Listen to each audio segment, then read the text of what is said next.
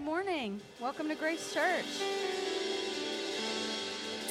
Noah Watley, would you please come forward? Thank you very much. Well, I'm up here, so that usually means quizzing. Um, and it does seem like just yesterday that we were quizzing at Nationals in Branson, Missouri, but a new quiz year has already started. And this year, the study is select verses from 1 Kings and Proverbs. It is also Noah's first year in senior quizzing. So, senior quizzing is a ministry of the UPCI Youth Division, and it's very different from junior quizzing. It has a very steep learning curve.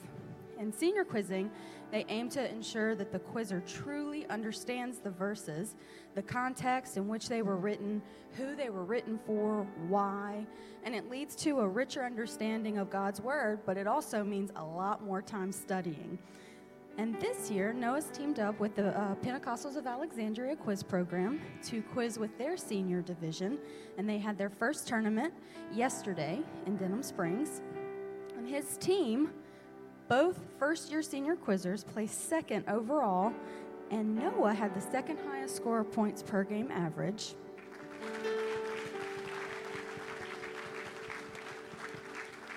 With such a steep learning curve, that's a very difficult thing to achieve, but Noah's committed and he's putting in time and work and effort, and I could not be prouder of him.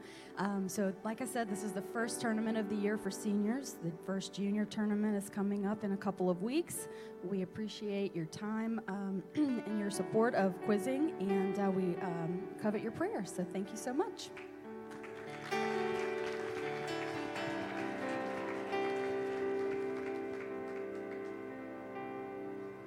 Well, good morning, Grace Church. How is everybody today? I want to take this opportunity to welcome everybody to the house of the Lord this morning. Those joining us on live stream and Facebook Live, we are so glad that you've chosen to be a part of our service today. I know it'll be a blessing. I want to remind you of two quick things before we start our worship service. Our 21 days of sacrifice continues through January 23rd. Thank you for being faithful to that, participating. We are going to reap uh, from this time of sowing uh, uh, by means of 21 days of sacrifice. So be, uh, be faithful to that and thank you. Also, this Tuesday morning at 10 o'clock, right here in the sanctuary, Tuesday morning prayer. If you can be here, we want you to come and help us pray. Amen. Amen. Let's all stand together. I was thinking about the old song that says, I don't know what you came to do, but I came to praise the Lord. So why don't you look at your neighbor and tell him, say, I have a plan to praise. Oh, I came with intention. I came with a desire, and I have a plan to praise. Are you going to help us praise the Lord today? The praise team is leading us into his presence. Let's worship the Lord together.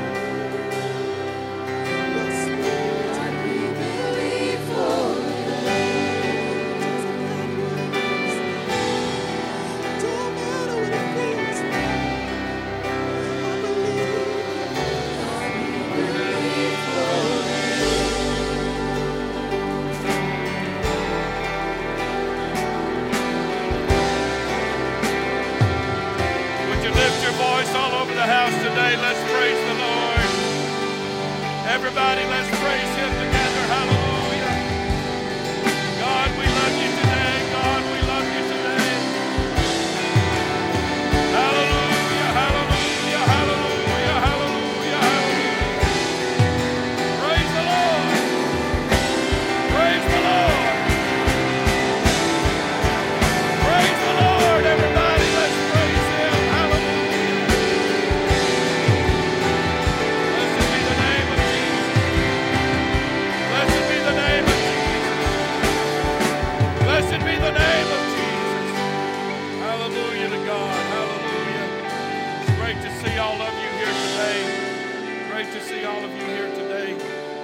neighbor a fist bump and tell him I'm happy to see you.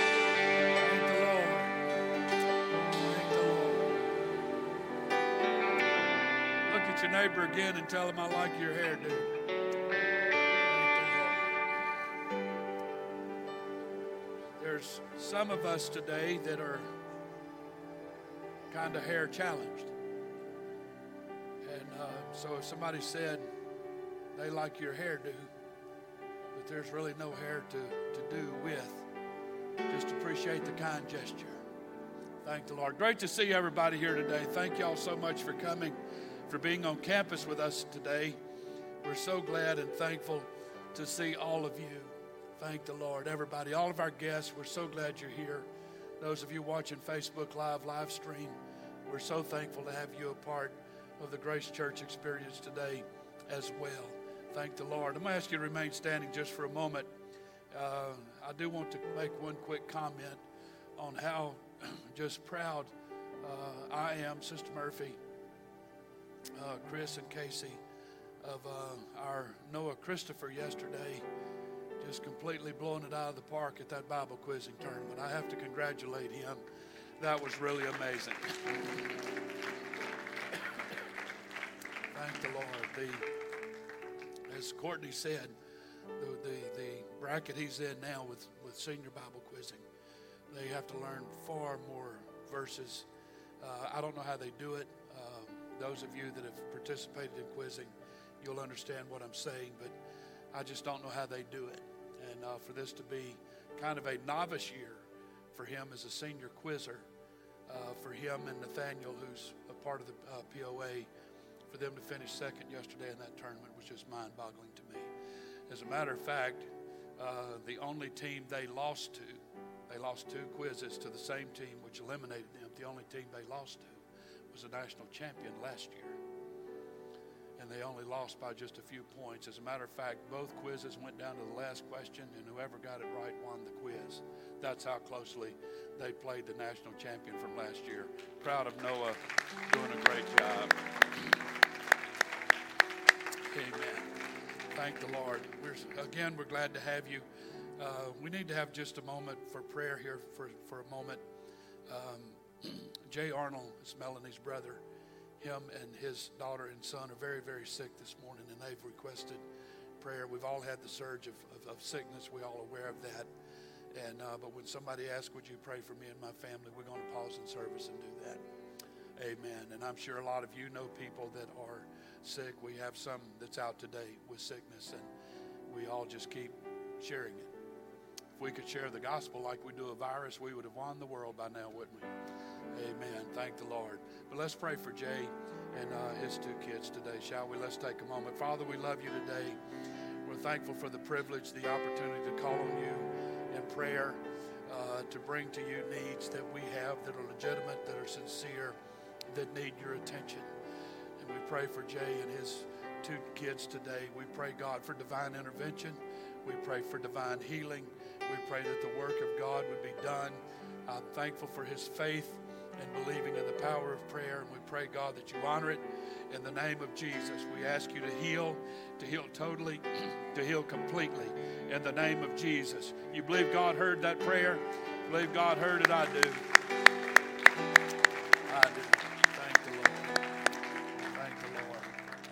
We are extremely honored today to have Brother A.J. Holloway and his wonderful, wonderful family.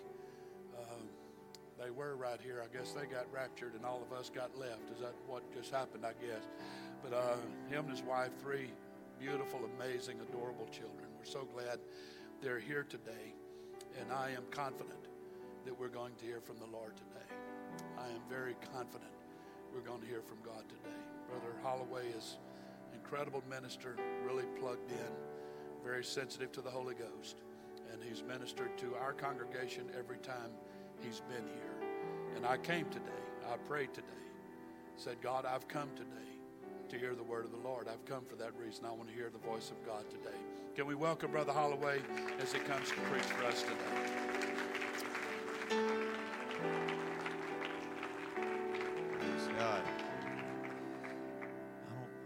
Wife didn't get raptured. I'm pretty sure there's no diapers in heaven, and I think that's where she's at. I think she's out changing a diaper. And so I'm thankful for her. I'm very thankful that my wife, we, we do ministry together. Uh, she has the ministry of motherhood and she watches babies on Sundays so that I can be about the Word and to be about prayer. And I'm thankful for her. She helps me. So I honor her today. I honor all of you for being here. Did you realize that it takes more faith nowadays to be in the house of God than it's ever taken? Because you came during a pandemic. And at the same token, there's more faith in the world than I've ever seen right now. I was at the airport recently and I looked at a lady wearing a mask and I said, Ma'am, I love your faith. She looked at me funny. I said, Have you ever seen COVID 19? She said, Well, no. I said, How do you know it exists? She said, Well, everybody's getting getting it. And I said, By, They're showing signs of getting it, aren't they? And she said, Yes.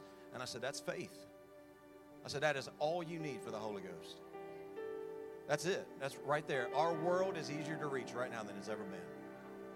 Right now, at this very moment.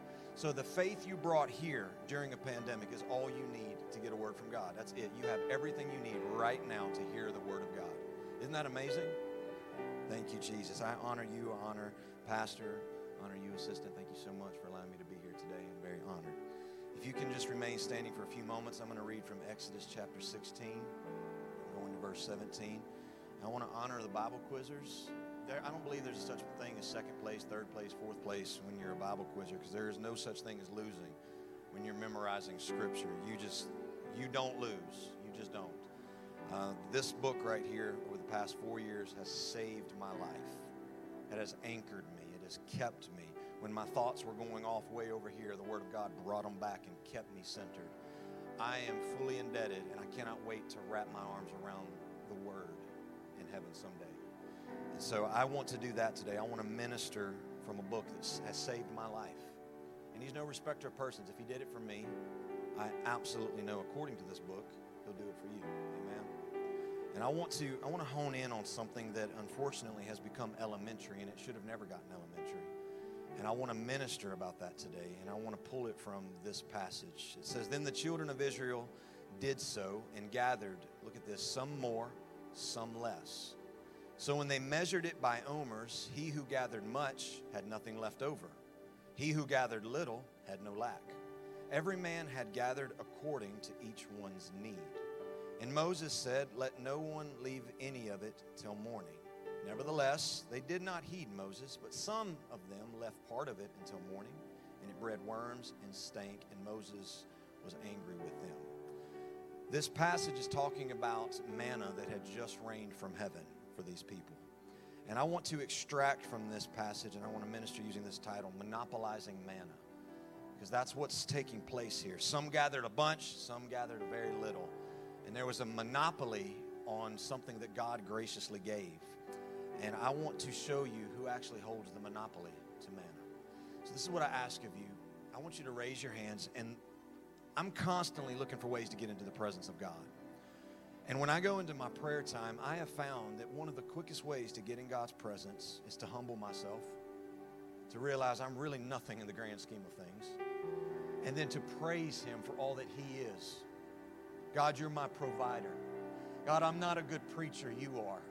God, you've put word in me and I just want to give it. God, everything that I could ever possibly long to be, it's in you. And I recognize I am nothing without you. Can you just praise Him with me? God, you're the source of everything that I need. You're my healer. Lord, you're my keeper. You're my counselor. God, you are my peace. And if there's ever been a time in our world where we needed peace. It's now. And you are that, God. You are my rest. You are my Sabbath. I give you praise for all that you are. Lord, I'm not asking you to perform today. I'm not asking you to do anything. I'm just asking you come in the room and be what you already are. Just come in this room and be everything that you've already showed us you will be. Come and be that for each person. Someone may need peace. Come and be that for them. Lord, somebody need may need provision. Come and be that for them. Somebody may need a healing. Be that for them. God, we're not asking you to do tricks for us. We're not asking you to jump through hoops. I just want you to be what you are. And I praise you now for that. Can you just lift up your voice and praise the all sufficient God? God, I love you.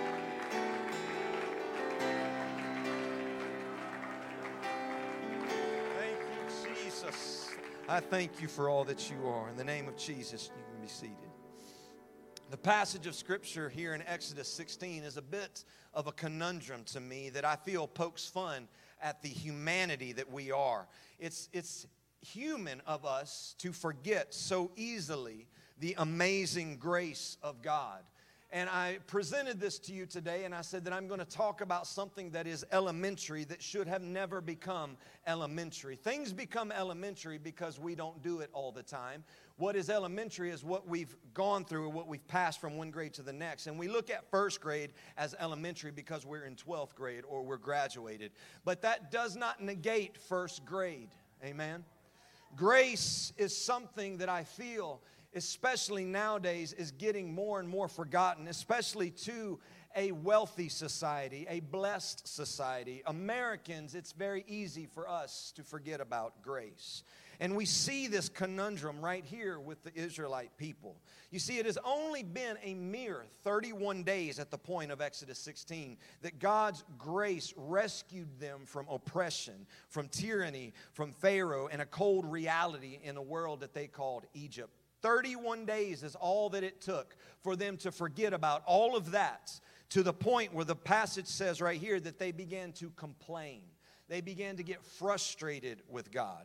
In fact, Exodus 16 2 tells us then the whole congregation of the children of Israel complained against Moses and Aaron in the wilderness the children of Israel said to them, Oh, that we had died by the hand of the Lord in the land of Egypt, when we sat by the pots of meat, and when we ate bread to the full, for you have brought us out into this wilderness to kill the whole assembly with hunger. All it took was 31 days for people to forget about how gracious God was. God delivered them from oppression, He delivered them from tyranny. And all it took was 31 days for them to get frustrated at grace. And yet, an unchanging God would respond to their fallible immaturity in a manner congruent to his very nature in Exodus 16, verse 4.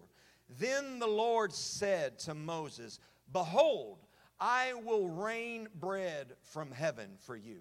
What kind of a God hears complaining and responds with raining? What kind of God does this? I am a parent. We have had four children. And when my children wake up in the morning and they're complaining about their breakfast, do you know what I do? I take their breakfast from and I put it on the bar and I said, until you can go back in your room, come back out, and then I want, we're going to do this whole morning thing all over again. That's what I tell our kids. Have any parents ever done that? You are blessed, kid. You've got all the cereal you could ever want in the world. How dare you come out here and complain about what you've been offered? God doesn't even do that. He hears complaining and he responds with raining. What kind of a God? Only a God that will match his mercy with his response. That's the only God that we expect on the pages. And this is Old Testament, mind you. Moses, whom the Bible labels as the meekest man to ever walk the earth, would be the first first recipient in this narrative to receive a revelation of the pure and gracious nature of his God, as he would witness firsthand a God who hears complaining and responds with bread from heaven.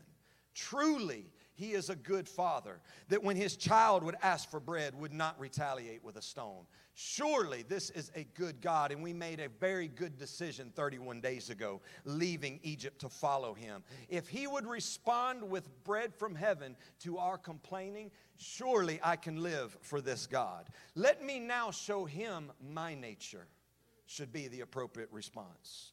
The revelation came first to the humble man of God. But as the sun began to set and darkness would envelop the landscape, there would be a pure white substance that would descend noiselessly in the dark blanket of night. There was no thunder outside.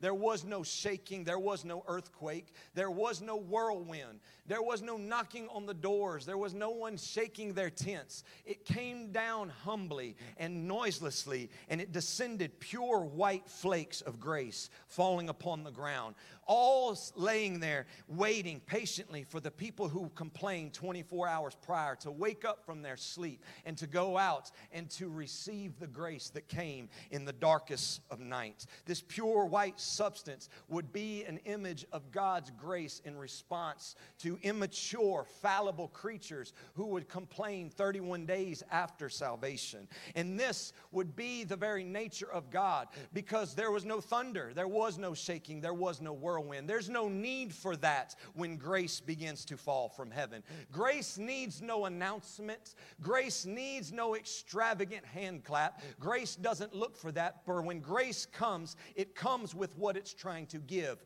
peace. Grace, when it shows up, does not shake the building. Grace, when it shows up, doesn't make us fall out. Grace, when it shows up, does not demand an applause. Grace is meek. That's why the meek was the first one to get the revelation of it, because only what is in the image of grace can fully realize what is grace. And that's why Moses, the meekest man on the planet, got a revelation before anybody else. And he came to them and he said, You shouldn't even be getting this because we're a bunch of complainers. But this is the way God responds to fallible, immature creatures. He responds with raining from heaven. And when they woke up the next morning, they would look out and they would see all of this beauty covering the ground. In Exodus 14, it says, And when the layer of dew lifted, there on the surface of the wilderness, mind you, was a small round substance as fine as frost on the ground.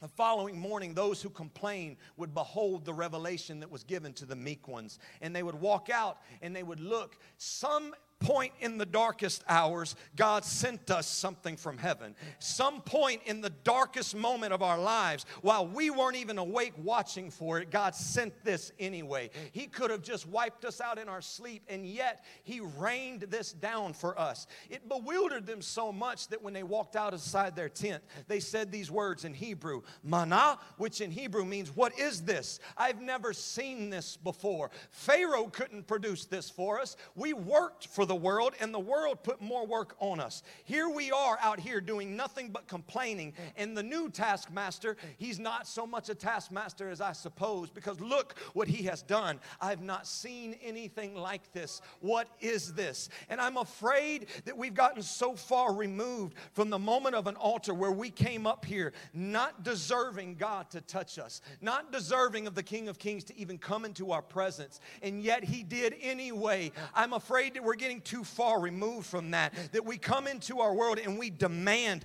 our rights. We've been conditioned to make demands. We should not even be here.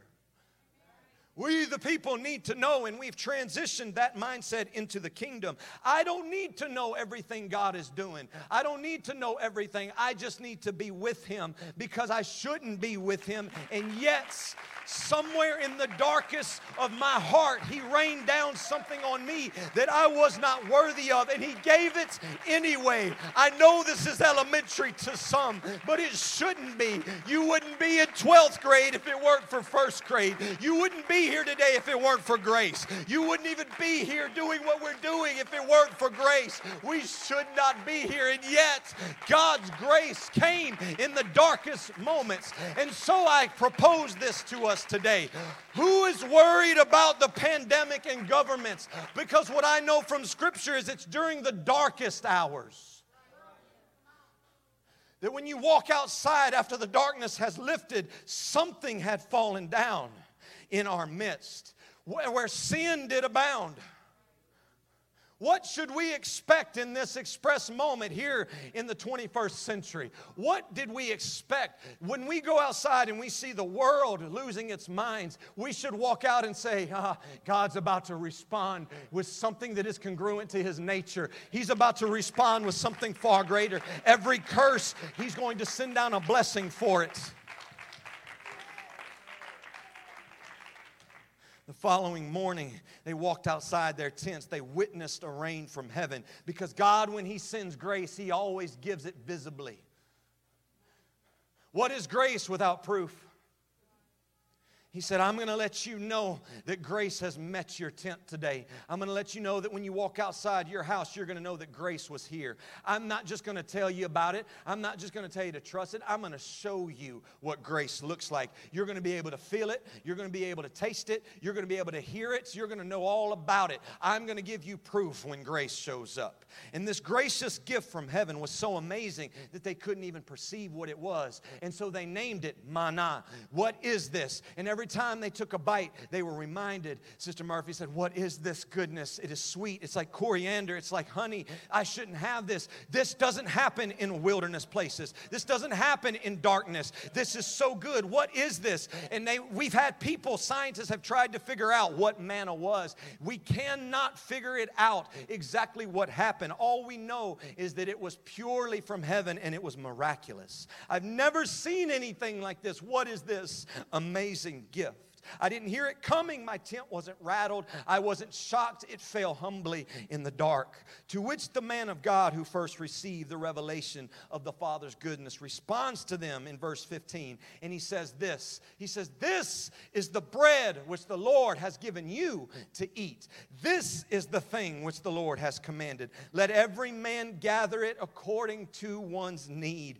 One omer, which is about two ounces. Go and grab, or two quarts, go and grab, everyone according to your need, an omer. For each person, according to the number of persons, let every man, not some, not the ones who are worthy of it, not the priest, not the spiritual ones not the prayer warriors. Let every man take for those who are in his tent. The true shepherd of God, who has a revelation of the Father's heart and nature, tells the people there is grace and abundance out here there's any young ministers in here and you ever feel called to preach this good news, make sure you have the Father's heart. And when you go out and you teach a Bible study, you rub shoulders and you're working along somebody. And if you ever preach from a pulpit, make sure that your heart is in alignment with the Father's and you say, There's grace and abundance here.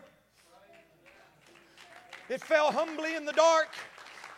It didn't come with a shout. It didn't come with a trumpet. It didn't come with a loud voice. It needs no extravagant introduction. It's just here.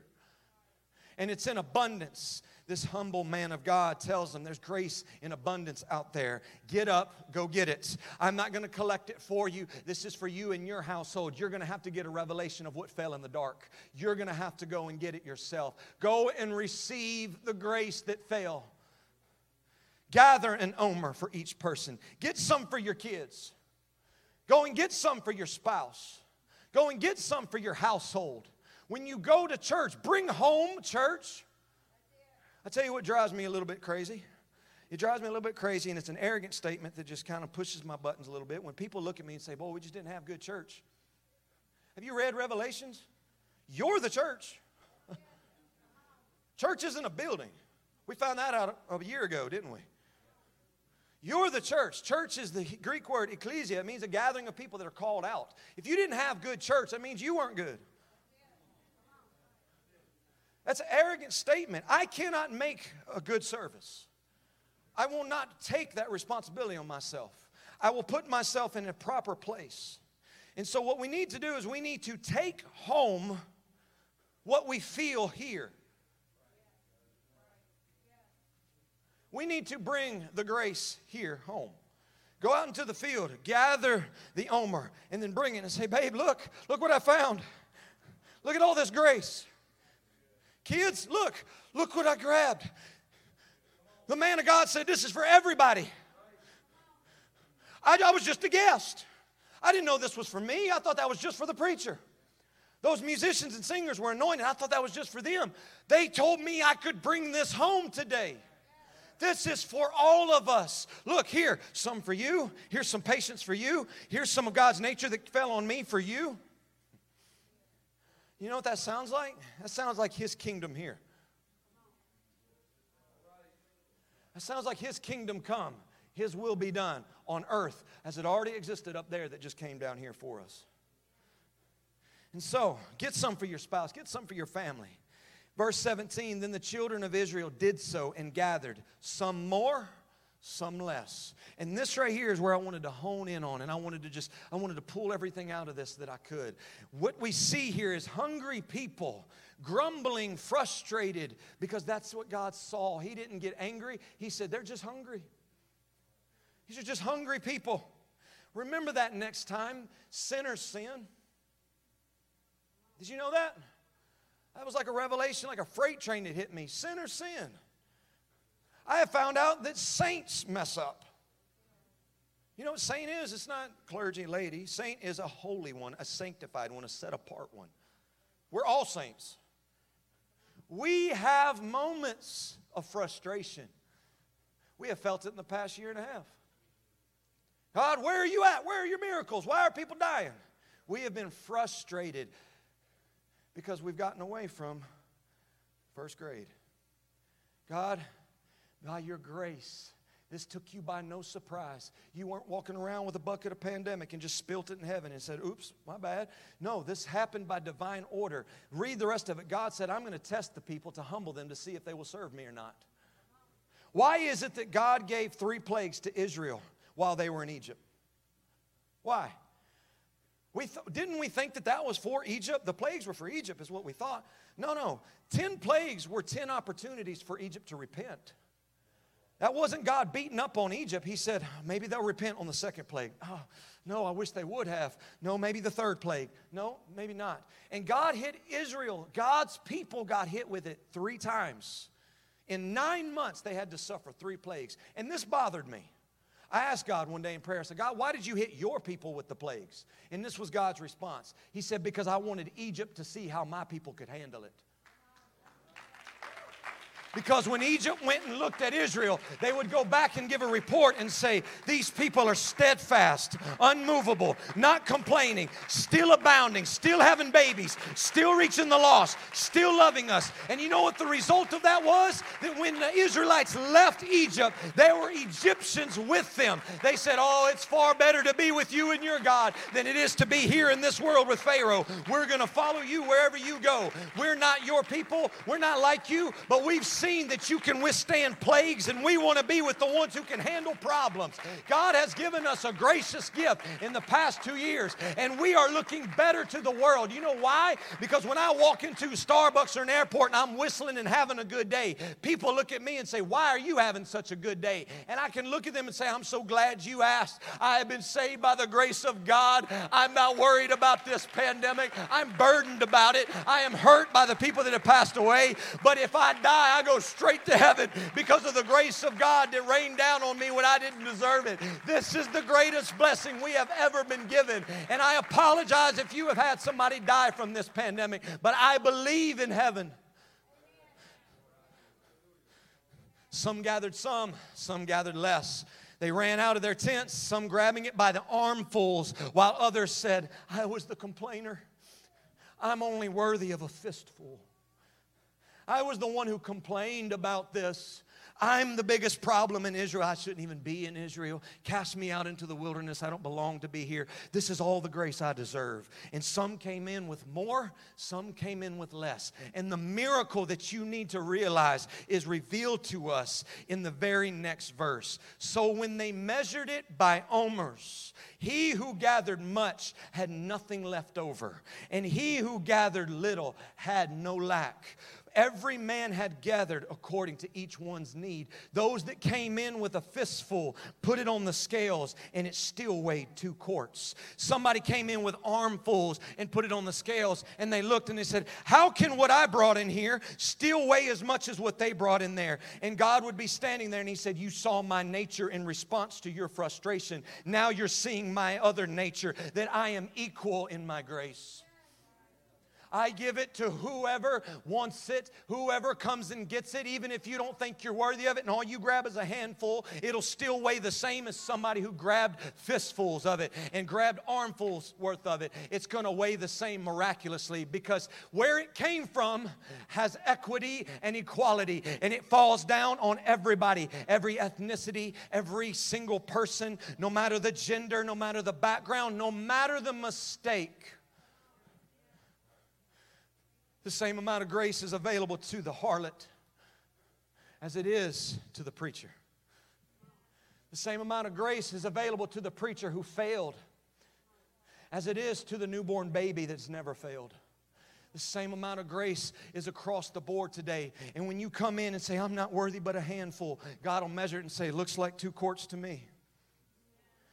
I don't care what you think about yourself. God cares what you think about yourself, but He's responding and say, This is what I think about what you think of. And He drops it on the scales and He says, Nope, still looks like the same amount. I'm giving it to whoever is hungry for it in exact proportion to his grace, the equality of God would be revealed to each of them. As some of them with armfuls came in, and those with fistfuls, it all weighed the same. And in verse 19, Moses said, Let no one leave it until morning. Notwithstanding, they did not heed Moses, but some of them left part of it until morning, and it bred worms and stank. This is the part right here that I see human nature starting to flourish out of the soil all over again. This is the part right here. We try to monopolize grace. This is what this is this is how a lot of denominations and false religions were even started. I believe in religion because the Bible talks about it in James. Pure religion, undefiled before God is this. Religion's in the Bible and it's good. But a false religion comes along and says, I'm going to monopolize grace. I can put a price if I gather enough if I can hoard it back enough, then if somebody comes in needing it, I can sell it to them. I can make a profit off of this manna. If I gather enough, I can build a manna business. I can build a big warehouse and fill it full of manna. And so when people come along later looking for manna and can't get any because I bought it all up, I can sell it to them and make a profit off of this. And God said, No, no, I hold the rights to this invention. I am the one who owns the deed and the monopoly to manna. Go ahead, try to collect it. It will not last till the morning. You're going to have to rely on me to give it again tomorrow. I'm going to put you in full dependence on me. Everybody's looking for independence. The Bible is seeking for dependence. He said, I'm looking for you to depend on me. I'm not even going to let you save grace. We're, we talk a lot about saving grace, and we're actually talking about saving grace. We're not talking about the grace that saves, we're talking about the grace we want to save. I want to store this up so that when I have a really bad day, I want to pray six hours a day so that when I have a bad day, it just kind of washes out at the end of the day. This is what we do. We treat fasting and prayer like a big vending machine. And we got two quarters in our pocket, and we say, Well, you know what? I've prayed and I've fasted a lot this year. I'm going to go up to the vending machine and knock on in the intergalactic God and drop in my prayer, my fasting. B2, I want a miracle. That is not how this thing works. When we pray and fast, we get God. And we get a revelation of who we are. Humility is really easy when you think about it. When you get a revelation of who you are in light of Him, humility just happens by proxy. I am nothing in comparison to you, and I am absolute need of you every single day. And when we're in that position, we wake up every day looking for manna. God, is there going to be grace out there? Oh, yes, new mercy today. Every single day there's new grace. Every single day there's new mercy I see. I didn't know it was going to happen, but yet there it is. We will never get a monopoly on this. Unfortunately, in the context of peace filled grace, there will always be an immature, fallible group of people that will try to monopolize the manna. No doubt the motives varied for each person. One possibly thought, I'll stash some back and I'll sell it to someone who needs it later. I can make a living on manna. While another may have thought, there may not be any more tomorrow, so I need to hoard it now to make sure I'm covered on the, on the rough days. And yet another may have thought to themselves, if I show God that I'm a hard worker and I'm responsible and I'm the one out there gathering it, maybe He'll show me favor over everybody else. But at daybreak, gracious God of equality would reveal that he holds the monopoly on manna. Not a false religious entity that would try to make a buck off of it, not the anxious who thinks it may run out, and not even the one who works harder than everybody else to earn it. He said, You can't work to earn this. You can't do enough to get this. This is mine to give, and I'll give it liberally. You can't, don't be anxious. Be anxious for nothing. It's going to be there tomorrow if you put your faith in me. Don't try to make a buck off of it. I'm going to give it to everybody. This isn't just for you to give, this is for me to give. I hold the right rights to grace. Every morning there was a new opportunity for every person in the camp, and it was there for each individual need. Approximately 1,500 years later, though, is all it took for them to forget about manna. And I think this interesting that Moses gets up and he preaches a sermon and he says, You're about to go into a land where there's flowing milk and honey. There's going to be grapes the size of watermelons. You're going to have all the food you could ever want, and I'm worried about you, Israel. I'm worried that when you go into this land of plenty, you're going to forget about the fact that God rained down grace on you out here in the wilderness. I'm worried. And he said, please, whatever you do, in, in, in Deuteronomy 6, he says, please never forget the manna, how it rained from heaven. Don't forget about your shoes never wearing out. Don't forget that your clothes, you didn't even have to clothe yourselves. Don't, don't forget about all that stuff in the land of plenty. And here in North America, we stand looking for more revelation when the greatest message that the world has ever heard has been preached. I'm afraid that the cross isn't enough for our intellect anymore. I'm afraid, and I get frustrated that I feel the spiritual pressure sometimes to bring something new when the gospel is still beautiful. I feel the pressure when I'm asked to preach camps in different meetings, and they look at me and they say, So, what you got for us today? And I look at them and say, You're going to be real disappointed because all I got's good news. That's all I've come with today. What ha- I shouldn't even be preaching today.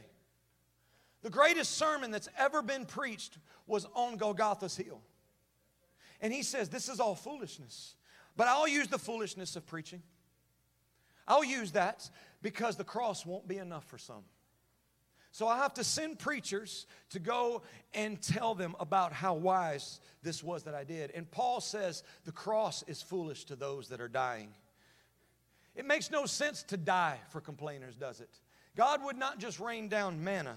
1500 years later, in a dark hour, grace fell from heaven yet again. And it had no thunder, no earthquake, no whirlwind. He came as humble as a baby coming down. What kind of God robes himself in an infant? He didn't come down as a soldier, he didn't come down as a warrior, he came down as a baby. And only wise men can go and bow down to a baby.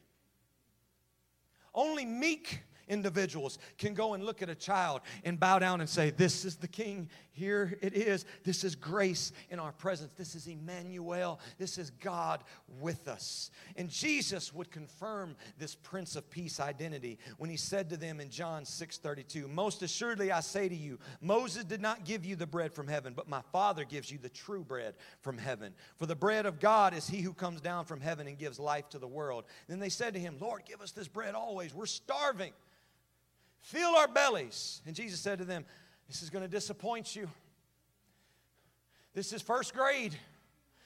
You're going to want something better than what I'm about to tell you, and you're going to be offended by this statement. I am the bread of life. I know you probably wanted a king. I know you probably wanted a soldier and all of his armor and all of his swords and weaponry. I didn't come to kill Rome. I come to die for Rome, to kill the spirit that's killing them. I've come to die for you. I'm the bread of life. He who comes to me shall never hunger, and he who believes in me shall never thirst. He gave himself to harlots, to priests, teachers, lepers, blind, other ethnicities, other religions. Everyone got an equal portion of Jesus. Nobody got more, no one got less. Those who got him were the hungry ones. There was some who tried to monopolize grace when they tried to take up stones and kill an adulterous woman. And Jesus looked at the accusers and let them know, I hold the monopoly to grace, not you. You throw, don't you dare try to throw a stone. You don't have it to take from her. You can't take grace from her and you can't give it. I'm the one who does that. So, those of you out there with no sin, go ahead, cast the first stone. That's what I thought because I hold the monopoly, not you. You are rotted right now. And I can see the worms eating at your very soul because you're trying to monopolize something that happens every day from me. There was a centurion who had a sick servant, and he quickly told Jesus that he wasn't worthy that Jesus even come under his roof. And he says, No, no, don't try to only grab a fistful because it's going to weigh the same for you, Roman, as it did for the Jewish people. I'm going to give it even to you. There was a centurion that got the same amount of grace that the Israelites got. There was a Samaritan that got the same amount of grace that the Israelites got because everybody gets equal portion of Jesus. Why? Because he holds the monopoly and he's up in heaven spitting it out. He's just saying, It's for you, it's for you, it's for you, it's for you, it's for you. Everybody who's hungry for it, get up and go get it. Peter tried to monopolize the manna when Jesus told him he was going to go die. And Peter looked at him and said, No, far be it from you. Don't go die. That's foolish. And Jesus would immediately know the cross is foolish to those that are dying. But those that know that they're dying will behold the cross and cleave to it because that'll be the only way to life. Those that are hungry, taste and see that this grace that has fallen is very good. Simon the sorcerer tried to purchase it, and the, they looked at him and said, You can't buy this. God can only give this. This is God's free gifts. When the presence of God comes into a room, it comes with equal portion for every person. The preacher doesn't get more than the porn addict, they all get equal portions of it. The same is available to the saints as it is to the sinner. You can't earn it, you can't sell it, you can't hoard it up, and you're not too bad for it. Grace falls on everybody who needs it and realizes that they have to have it right now. Guess what? You may have been filled with the Holy Ghost for 30 years, and you came in here today needing it again today. Did you know that? When you wake up tomorrow, guess what? You're going to need it again. The moment you don't think you need grace, you need to repent of arrogance and go back to the cross and begin to humble yourself and say, God, I am a wretch undone. I need your grace today. Musicians, come. This is what Jeremiah was convinced of when he prophesied to an adulterous and sinful generation. He's lamenting over their sin in Lamentations 3, and he says, Through the Lord's mercies we are not consumed, because his compassions they fail not. They are new every morning. Great is your faithfulness, God. You never fail. Those Israelites got a firm revelation, though, of this free gift because the Bible says in Exodus 16 21, they gathered it every morning, every man according to his need, because when the sun became hot, it melted away. This is what we need to get a revelation of. We live in a grace dispensation. We are in the grace period. Do you know what Hebrews 11 is actually all about? Where it's the heroes of the faith? It's people who made it without the grace that you and I have. And they're cheering us on and they said, if we made it, so can you. Because you've got more than what we got. You got Jesus. We didn't get that. We got manna. And we made it on manna. You can surely make it on Jesus.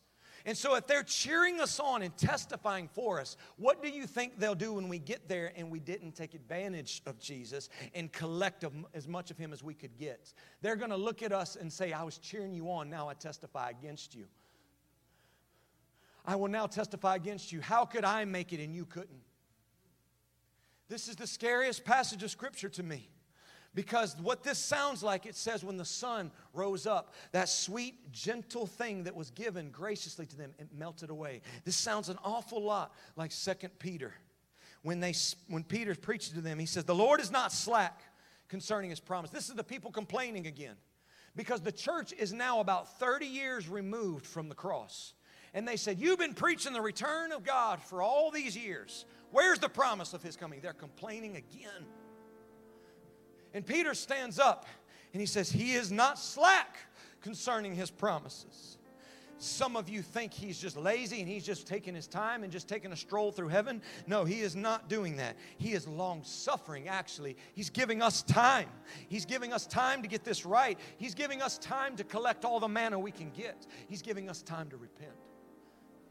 But the day of the Lord will come, he said, as a thief in the night in which the heavens, it'll be in the night when we think, I'm just going to wake up tomorrow morning, there's going to be more manna out there. I'm just going to wake up tomorrow and I'm going to walk outside and there's going to be grace all out there again so I can live however I want to right now.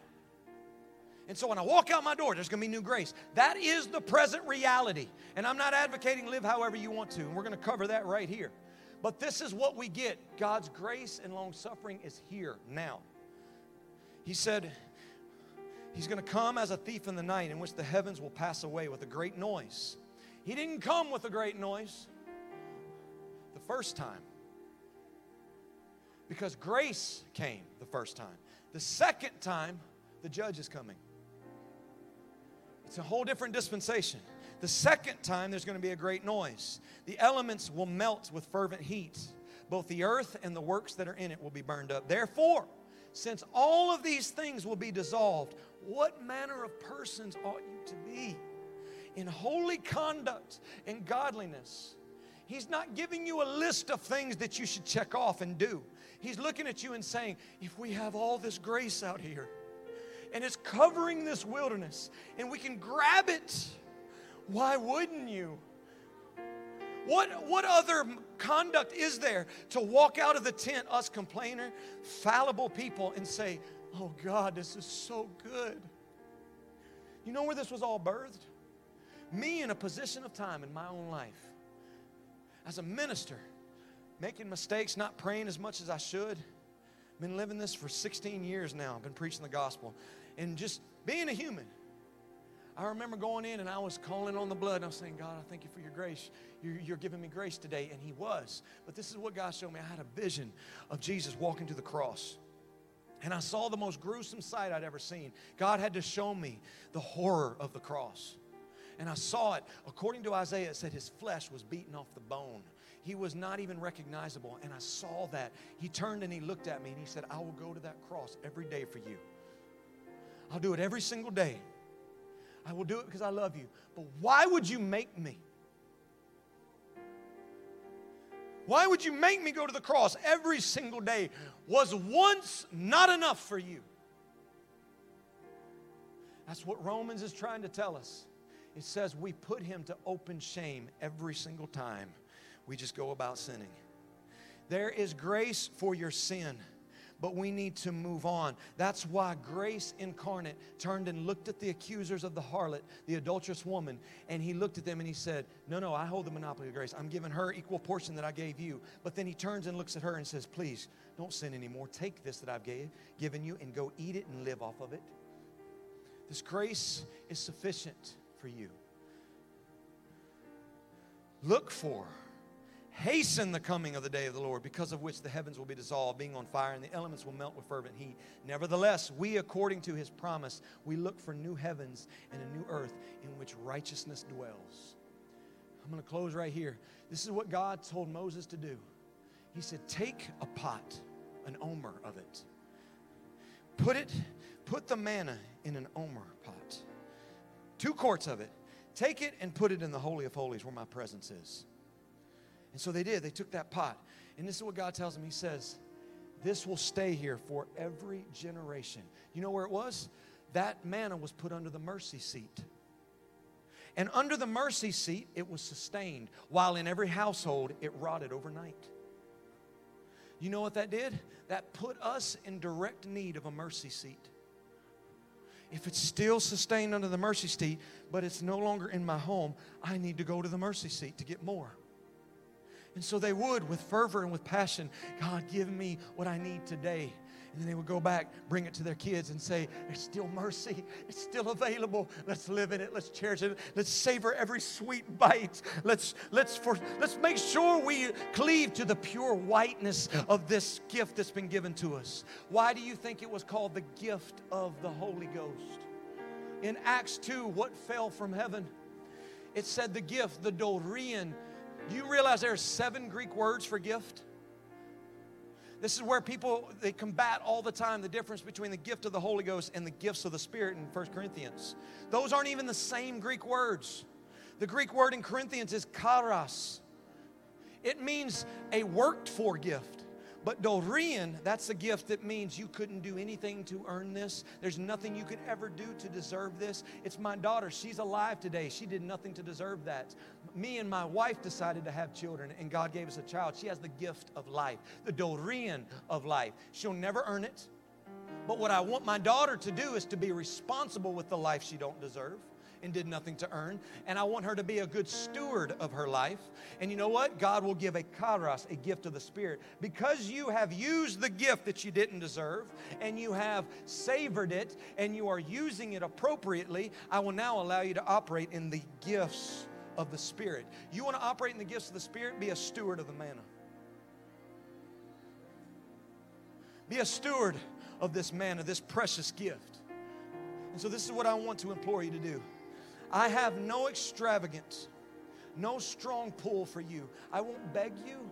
And God's told me specifically, He said, Don't give anything extravagant, don't weep and cry, don't do anything. He said, I want to see their hunger. I'm going to give them this message today to test how hungry they are for the elementary things. I want you to run up here and I want you to get a full revelation that you need grace today. I don't care if you've been in church for 30 years or if this is the past 30 minutes your first time all of us are going to get an equal portion of it. And this is what I want you to do. I want you to run to these altars, and I want you, with every bit of hunger that you can muster up in your soul, I want you to lift up unworthy hands and say, God, you poured down on me that gift that I don't deserve. It's an equal portion to all of us. These altars have been open the whole service. I want people, hungry people, and I want God to hear a cry from down here in the wilderness. Those that say, God, today is a new day. Pour on me that mercy. You hold the monopoly to the man. I can't earn it, I can't work for it. You don't have to do anything for it today. You don't have to bring him a resume. You don't have to tell him, God, look what I've done. I don't, it doesn't matter how bad you've been, what you've done in your past. We all get the same measure today. If this is your first time, guess what? It's for you. You will get the same thing. And God always gives it with proof. Physical manna rained down. Physical Jesus came in the flesh. Physical tongues fell down. You'll know that grace fell into the soul of the hungry. You'll begin to speak in a heavenly language. Lift up your voices right now. God, I need that grace.